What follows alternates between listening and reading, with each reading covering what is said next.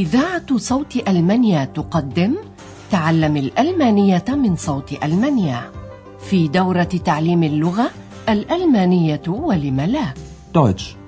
Warum nicht?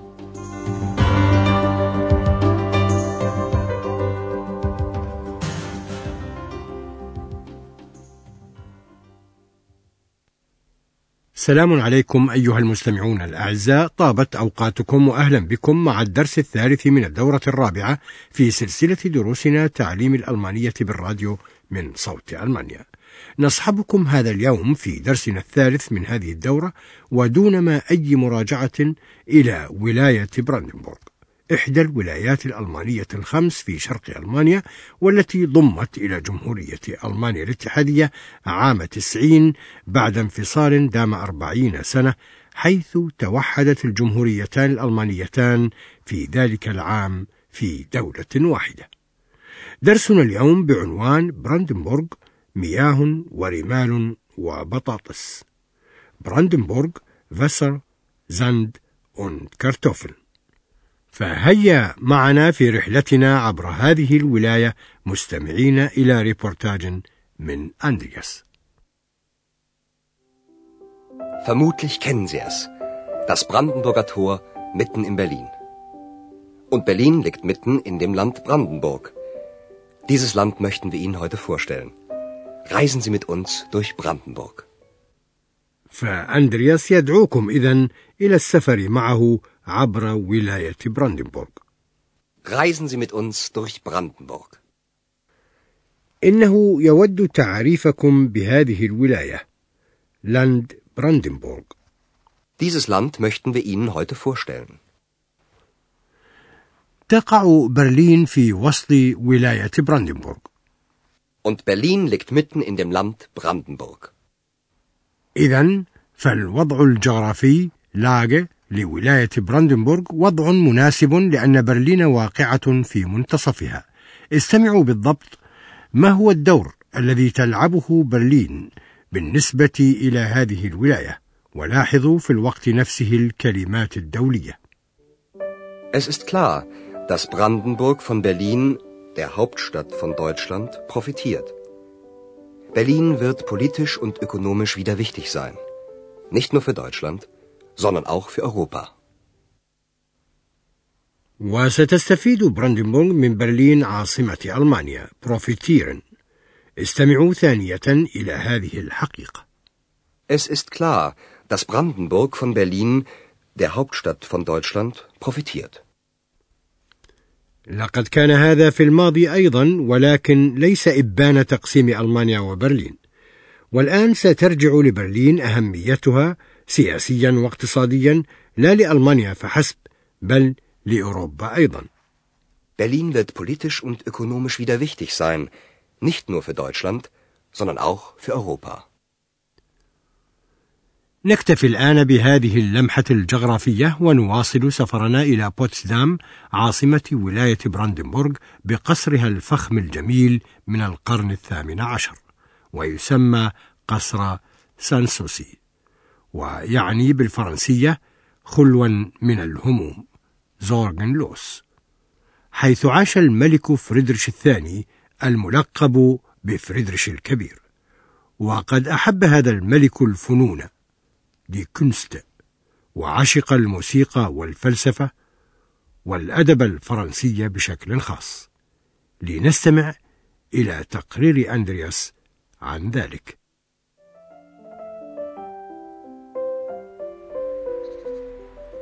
Wir sind jetzt in Potsdam, der Hauptstadt von Brandenburg. Hier gibt es ein wunderschönes Schloss. Sanssouci heißt es. Das ist französisch und bedeutet sorgenfrei. Das Schloss ist aus dem 18. Jahrhundert, der Zeit von König Friedrich dem Großen. Er liebte die Künste, die Philosophie, die französische Literatur, die Musik. Er schrieb fast nur Französisch, lud Voltaire auf sein Schloss ein, er spielte Flöte und komponierte selbst. Kurz, ein Traumleben. 200 Jahre später gab es eine andere Traumwelt. Das Kino. In der Nähe von Potsdam, in Babelsberg, gab es große Filmstudios. Hier produzierte man viele berühmte Filme. فاسم القصر الفرنسي سانسوسي يعني خلوا من الهموم. Sanssouci heißt es. Das ist französisch und bedeutet sorgenfrei. ويرجع بناء هذا القصر إلى القرن الثامن عشر بناه الملك فريدريك الكبير وفقا لمخططاته وهندسته الخاصة. Das Schloss ist aus dem 18. Jahrhundert, der Zeit von König Friedrich dem Großen. وقاد فريدريش الكبير الحروب كغيره من ملوك عصره وكان في الوقت نفسه أديبا فيلسوفا حول برلين إلى مركز للنهضة. وها هو ذا أندرياس بدوره يكتب تقريره عن ذلك. فقد أحب الفنون والفلسفة والأدب الفرنسية والموسيقى. Er liebte die Künste, die Philosophie, die französische Literatur, die Musik. وكان حبه لفرنسا جما حتى أنه كان يكتب رسائله وكتبه بالفرنسية. وقد أعجب به الفيلسوف الفرنسي فولتير الذي استضافه الملك ثلاث سنوات في قصر سانسسي Er schrieb fast nur Französisch, lud Voltaire auf sein Schloss ein. وكان فريدريش الكبير مولعا بالموسيقى فكان يعزف بنفسه على الناي وألف كثيرا من كونسرت الناي. Er spielte Flöte und komponierte selbst. ها هو ذا أندرياس يختصر ذلك كله بقوله حياة حالمة Kurz, ein Traumleben. ثم يقفز أندرياس من القرن الثامن عشر إلى القرن العشرين مئتي سنة إلى الأمام حيث عالم آخر من عالم الأحلام عالم السينما 200 Jahre später gab es eine andere Traumwelt. Das Kino. ويقع أحد أماكن إنتاج هذه الأفلام بالقرب من بوتسدام in der Nähe von Potsdam في بابلسبرغ حيث استوديوهات الأفلام السينمائية الكبيرة In der Nähe von Potsdam, in Babelsberg, gab es große Filmstudios.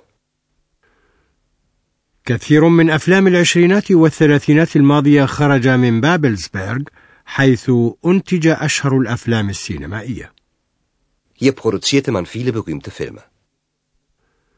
وتمضي الرحلة قدما عبر هذه الولايات المنبسطة إلى منطقة هافنلاند الهادئة إدولش حيث يقابل فلاحا يحدثه شيئا عن الوضع الزراعي فيها ففي عهد الجمهورية الديمقراطية الألمانية كانت الدولة هي التي ترعى شؤون الجميع فلم يكن هناك بطالة كما أن الفلاحين كانوا يعيشون من أعمالهم إلا أن كل شيء قد تغير منذ عام 1990 فقد تحولت الأرض إلى القطاع الخاص وأدخل نظام الاقتصاد الحر فوجد لأول مرة ما يسمى بالمضاربة. هيا نستمع إلى هذا الحوار بين أندرياس والفلاح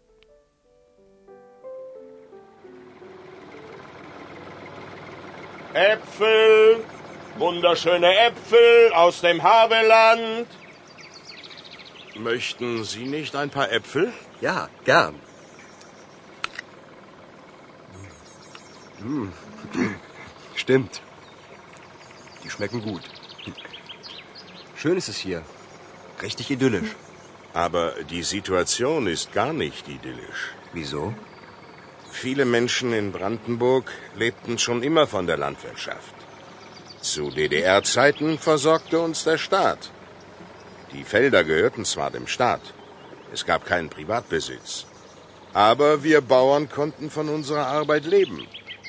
Seit 1990 ist das Land wieder in Privatbesitz und die Konkurrenz ist hart. يسر أندرياس بطبيعة هافنلاند الجميلة حقا إنها جميلة هادئة Schön ist es hier. Richtig idyllisch. ولكن هذا الهدوء خادع إذا ما نظرنا إلى الوضع الزراعي حيث كان الناس يعيشون وما زالوا في ولاية براندنبورغ على الزراعة Viele Menschen in Brandenburg lebten schon immer von der Landwirtschaft.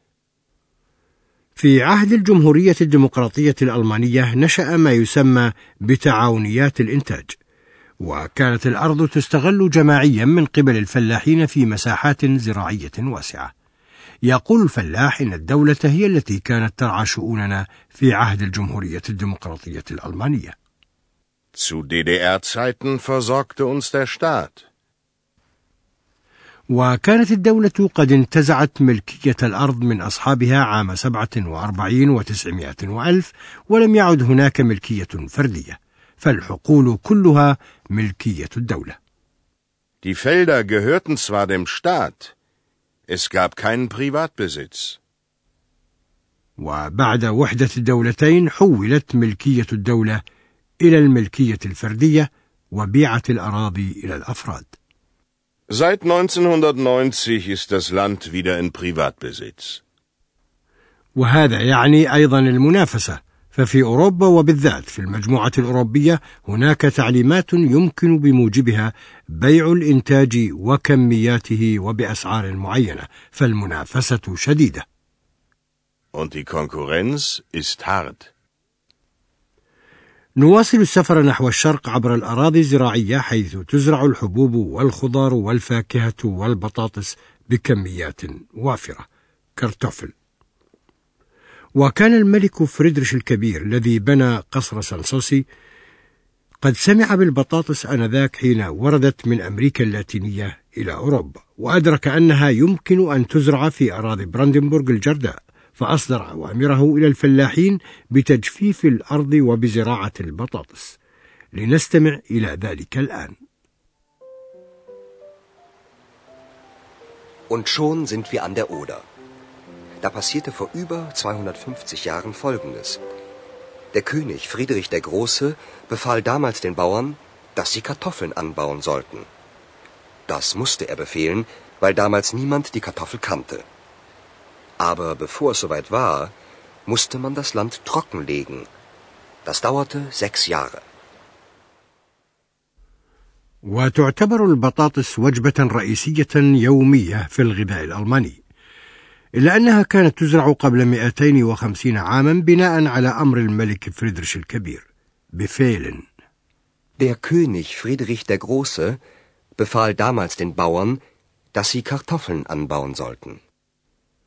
ولم يكن ذلك بالأمر السهل لسببين أولهما أن الناس كانوا يجهلون البطاطس ولا يعرفون ما هي Das musste er befehlen, weil damals niemand die Kartoffel kannte. وثانيهما أن زراعة البطاطس لم تكن سهلة لاضطرارهم إلى تجفيف الأرض الغنية بالمياه Trockenlegen. Bevor es soweit war, musste man das Land trockenlegen. Das dauerte sechs Jahre. يواصل أندريا السفر من الشمال الريفي نحو الشرق الصناعي في الولاية إلى مدينة آيزن هوتنشتات وهي مدينة صناعية بنيت على الرمال فعلا Sand. Wir haben den Norden von Brandenburg, die Bauern, das Wasser und die Kartoffeln verlassen und sind im Osten angekommen. Wie fast überall in Brandenburg ist der Boden sehr sandig. Eisenhüttenstadt ist eine Industriestadt, auf Sand gebaut. Brandenburg sollte nicht nur von der Landwirtschaft leben, sondern auch Industrie bekommen. Und so baute man in den 50er Jahren eine neue Stadt, Stahlfabriken und Wohnungen. 12.000 Menschen arbeiteten hier, 50.000 lebten hier, bis 1990. Heute hat diese Industrie kaum eine Zukunftschance. Viele Menschen haben keine Arbeit mehr. في هذا القدر كفاية اليوم عن ولاية براندنبورغ. في الدرس القادم تستمعون إلى حكاية إنسان محب للأطفال من هافلاند فحتى ذلك الحين أستودعكم الله وإلى اللقاء استمعتم إلى درس من دروس تعليم الألمانية الألمانية ولم لا Deutsch. Warum nicht? وضعه هيراد ميزه وأنتجته إذاعة صوت ألمانيا ومعهد جوته في مونيخ